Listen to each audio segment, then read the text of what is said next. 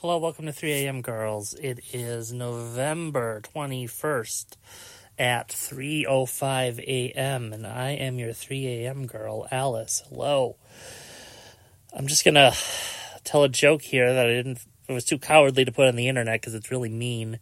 Um, I was reading an article on 404 Media about how someone had posted an, to Instagram a a meme, an AI generated picture of Taylor Swift in a Nazi uniform pushing it pushing someone into an oven, which is like horrific.